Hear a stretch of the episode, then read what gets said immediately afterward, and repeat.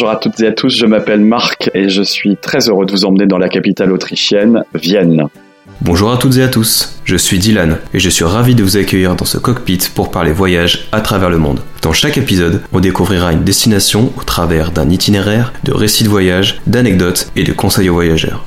Aujourd'hui, je vous emmène à Vienne. Nous allons plonger au cœur d'une ville chargée d'histoire, d'élégance et de charme. Capitale de l'Autriche, cette perle au bord du Danube ne cesse d'émerveiller par son architecture impériale, sa scène culturelle vibrante et son atmosphère unique. Vous allez être guidé à travers les rues pavées de cette ville majestueuse, où chaque bâtiment raconte une histoire, où chaque mélodie résonne avec les échos de grands compositeurs, et où chaque tasse de café offre une pause délicieuse dans le rythme effervescent de la vie viennoise. Préparez-vous à être transporté dans l'âme de Vienne et sa richesse culturelle inégalée, où le passé et le présent se rencontrent pour créer une expérience de voyage inoubliable.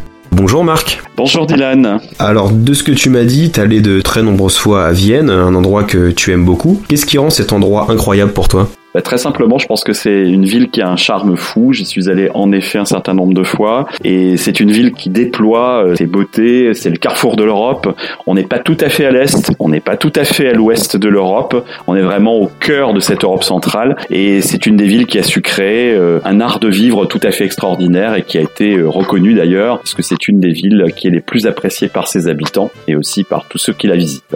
Du coup, tu nous proposes de nous emmener dans tes endroits incontournables à Vienne, donc à travers un itinéraire par thématique, et on va commencer par la Vienne impériale. Oui, la Vienne impériale, c'est vraiment le cœur du cœur de la ville. C'est une ville qui est construite avec des, boulevards circulaires. On a l'impression en fait de se rapprocher du centre historique lorsqu'on pénètre dans cette Vienne impériale, avec comme principaux centre d'intérêt trois choses la magnifique cathédrale Saint-Étienne qui est au centre de la ville, très très haute, plus de 100 mètres de haut, avec une toiture euh, très colorée, avec des tuiles vernissées, et puis bien entendu les deux palais liés euh, en particulier à l'histoire extraordinaire de François Joseph et de son épouse Elisabeth d'Autriche, que tout le monde surnommait Sissi. Laufburg, d'abord, c'est le palais politique, celui où toutes les décisions étaient prises, que l'on peut visiter avec un magnifique musée consacré à Sissi. Et puis, un petit peu à l'écart de la ville, à l'époque, c'était même en dehors de la ville, c'est bien sûr le château de Schönbrunn, qui est un château absolument extraordinaire. On appelle ça le Versailles autrichien, avec cette couleur jaune, un parc absolument magnifique. Véritablement, la Vienne impériale, c'est ce qui attire un peu comme un aimant euh, l'ensemble des touristes. J'ai cru comprendre qu'ensuite on allait se diriger un petit peu vers le côté euh, art déco de Vienne. Oui, tout à fait. Une fois qu'on a découvert tous ces lieux euh, prestigieux, eh bien on se rend compte que Vienne c'est aussi une ville complètement art déco. Hein. Tu le sais, c'est la période 1920-1930. On a euh, un certain nombre de choses à découvrir, notamment de la période juste avant, celle qui est illustrée au palais du Belvédère. C'est un magnifique endroit qui était aussi un palais impérial et qui a été transformé en musée, d'abord de l'impressionnisme, donc c'est-à-dire la partie fin 19e siècle, et puis ce fameux mouvement d'art euh, très viennois qui s'appelle la sécession. Comme son nom l'indique, c'était des gens un petit peu contestataires. Et parmi les trois artistes qui ont créé euh, ce mouvement, eh bien, il y a Gustav Klimt. Tu connais évidemment le fameux baiser de Klimt, un tableau euh, mondialement connu qui est conservé dans le palais du Belvédère et que l'on peut évidemment découvrir. Et puis en ville, toute une série de monuments avec en particulier le pavillon de la sécession. C'est un pavillon magnifique qui est surmonté d'un dôme et que les Viennois appellent le pavillon en forme de tête de chou. Donc évidemment, la Vienne artistique, c'est vraiment fabuleux avec aussi de magnifiques musées en ville que l'on peut, en plus de ce palais du Belvédère, en plus de ce pavillon de la sécession, découvrir au fur et à mesure de la visite de la ville. Et je sais aussi que Vienne a une grande histoire avec la musique. Oui, effectivement, Dylan, la capitale de la musique, c'est Vienne. Tout le monde connaît évidemment le concert du Nouvel An qui est donné euh, tous les 1er janvier de chaque année depuis 60 ans. Un concert retransmis dans de multiples pays et au centre de la capitale, il y a cette salle où a lieu le concert qui s'appelle le Musikverein, salle que l'on peut visiter, une salle relativement sobre extérieurement et qui à l'intérieur euh, propose une salle magnifique, la Golden Salle, c'est là où a lieu le concert, qui est évidemment magnifique avec des dorures partout et qui paraît plus petite d'ailleurs, plus intime que lorsque l'on regarde le concert à la télévision. Donc également, euh, évidemment, deux opéras dans la ville, dont l'opéra d'État, euh, que l'on peut visiter de la même manière que le Palais Garnier à Paris, euh, sans forcément y écouter un opéra ou un, concert de musique. Et puis comment ne pas parler à Vienne de Mozart, le grand compositeur, qui n'est pas né à Vienne, il est né à Salzbourg, mais il a vécu et il est mort à Vienne. On a tout un parcours autour de Mozart à l'intérieur de la ville, et qui peut nous mener d'ailleurs jusqu'au cimetière central, qui est un lieu magique. C'est un cimetière, c'est vrai, mais un peu comme le Père Lachaise à Paris, beaucoup d'arbres, des espaces verts, et on trouve au cœur de ce cimetière le, tombeau présumé de Mozart entouré de tous ses camarades compositeurs. C'est un endroit très émouvant à découvrir et qui euh, finalement euh, nous rappelle qu'il n'y a pas d'autre ville en Europe aussi belle et aussi importante pour écouter de la musique que la ville de Vienne. Alors après la musique, Vienne, c'est aussi la Vienne festive, la Vienne gastronomique.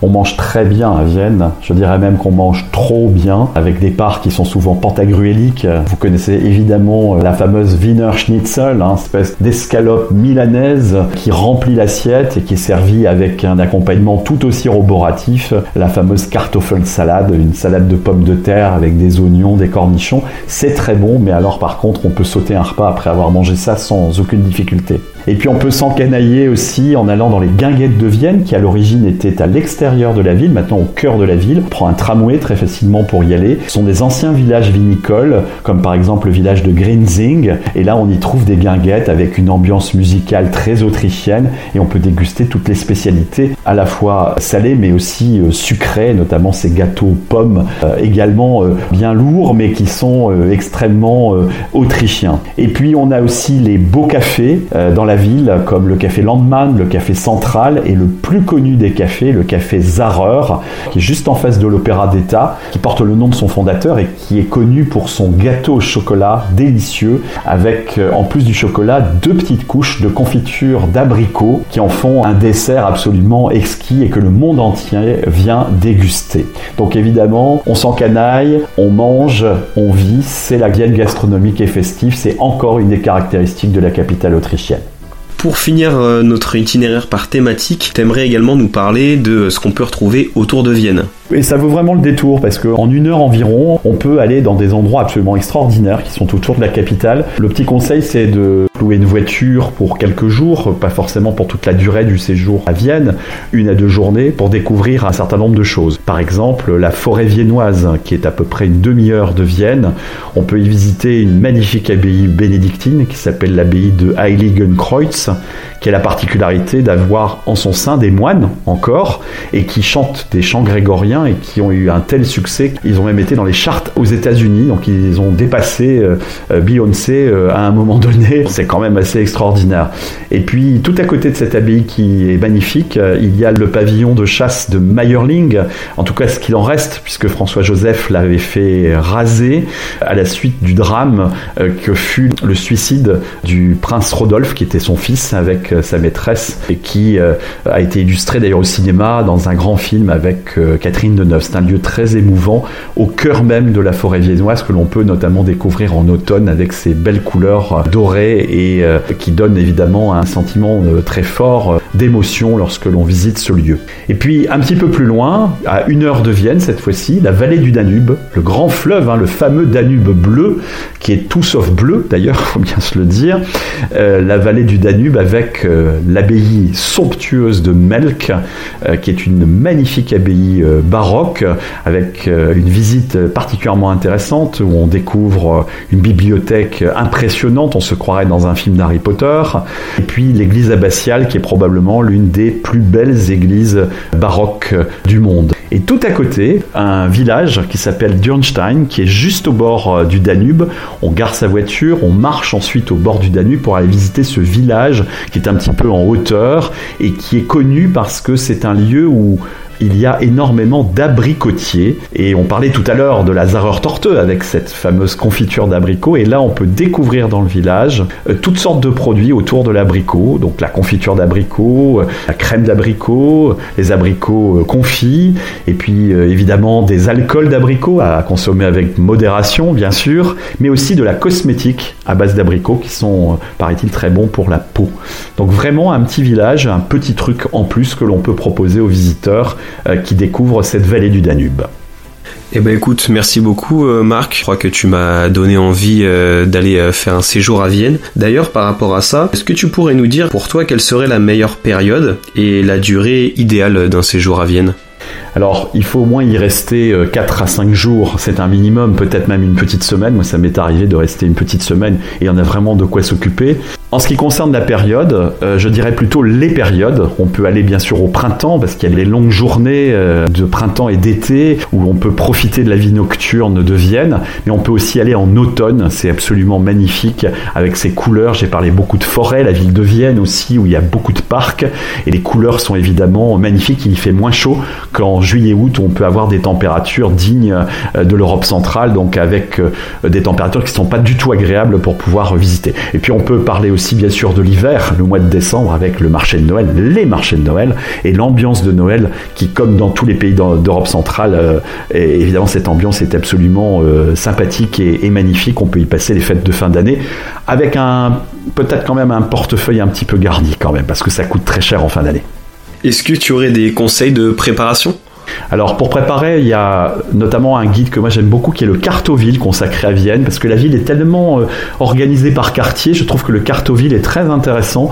Euh, il permet euh, d'aller de quartier en quartier avec plein d'informations pratiques et puis surtout de mettre des bonnes chaussures pour marcher sur les vieux pavés de Vienne parce qu'on visite Vienne à pied et les pavés sont parfois inconfortables et il est plutôt prudent d'avoir de bonnes chaussures pour pouvoir découvrir la ville qui est quand même pratiquement et en tout cas son centre historique entièrement piétonnier et resserré. Donc effectivement, on va pas forcément prendre des transports en commun, de bonnes chaussures, visiter les musées parce qu'on piétine un peu. Ça, c'est un élément très important pour visiter la ville de Vienne. Enfin, est-ce que tu aurais un dernier argument pour nous convaincre de voyager euh, et découvrir Vienne? Je dirais tout simplement que c'est la ville des arts au sens général du terme. On a parlé euh, d'histoire, on a parlé de gastronomie, euh, on a parlé de fêtes. Tout ça, c'est de l'art au final. Et c'est la ville de Vienne, c'est l'art de vivre par excellence. Il faut savoir qu'il y a eu des sondages euh, nombreux et depuis plusieurs années qui montrent que les habitants de Vienne ont plébiscité leur ville, qui est considérée en Europe comme la plus belle ville pour y vivre. Donc ça a quand même beaucoup d'intérêt. Et un dernier argument, modestement, c'est peut-être bah, que je l'ai plutôt bien vendu là pendant les, quelques minutes où on a échangé ensemble. Et euh, je suis allé à Vienne euh, des dizaines de fois et je dirais toujours avec euh, grand plaisir que quand je ne vais pas à Vienne, eh ben, d'un seul coup j'ai un manque de cette ville. Donc il faut vraiment aller à Vienne. C'est une ville à découvrir et à faire découvrir aux potentiels visiteurs. Merci beaucoup Marc pour nous avoir partagé ton expérience sur Vienne. À bientôt. Merci Dylan. À, bientôt. Au revoir. C'était Cockpit, le podcast de Selectour. Merci beaucoup pour votre écoute. J'espère que ça vous a inspiré et fait voyager autant que nous. Et si vous voulez écouter d'autres aventures autour du globe, abonnez-vous à notre chaîne de podcast sur votre appli d'écoute préférée ou suivez-nous sur nos réseaux sociaux Facebook, Instagram, Twitter et TikTok Selectour. À bientôt dans le cockpit. Ici votre commandant de bord. Nous venons bien d'atterrir à Vienne et la température extérieure est de 2 degrés. Merci d'avoir choisi Cockpit pour votre voyage audio. A très bientôt pour une prochaine destination.